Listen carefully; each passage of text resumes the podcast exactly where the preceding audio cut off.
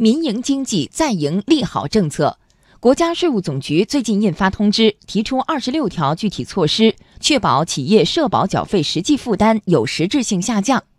同时规定，民营企业经营困难可办理延期缴纳税款。来听央广经济之声记者严红霞的报道。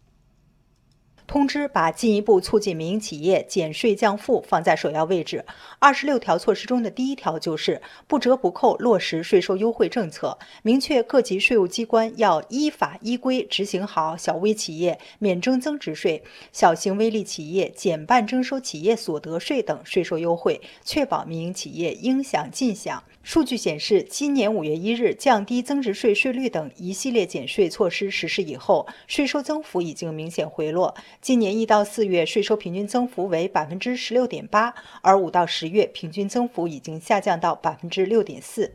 在落实好现有税收优惠政策的基础上，如何进一步加大减税降负力度，让减税政策更加解渴？全国政协常委、会计审计学家张连起指出，目前一系列惠及民营企业的税收红包正在加速落地。这里边啊，一个是现在正在落实的，还一个是准备啊，下一步更大规模、更大力度的实质性、普惠性减税降费即将落地。在中国宏观经济研究院副院长王昌林看来，这一系列的税收红包中，对小微企业和科技型初创企业实施普惠性税收免除，将对激发民营经济活力产生强大助力。说呢，要对我们小微企业、科技型初创企业实施普惠性的税收减免措施。我是觉得这一条呢，应该说是一个重磅级的一个措施。应该说，对促进我们的民营经济的创业创新有非常大的作用。税务总局通知特别提到，各级税务机关对生产经营困难、纳税信用良好的民营企业，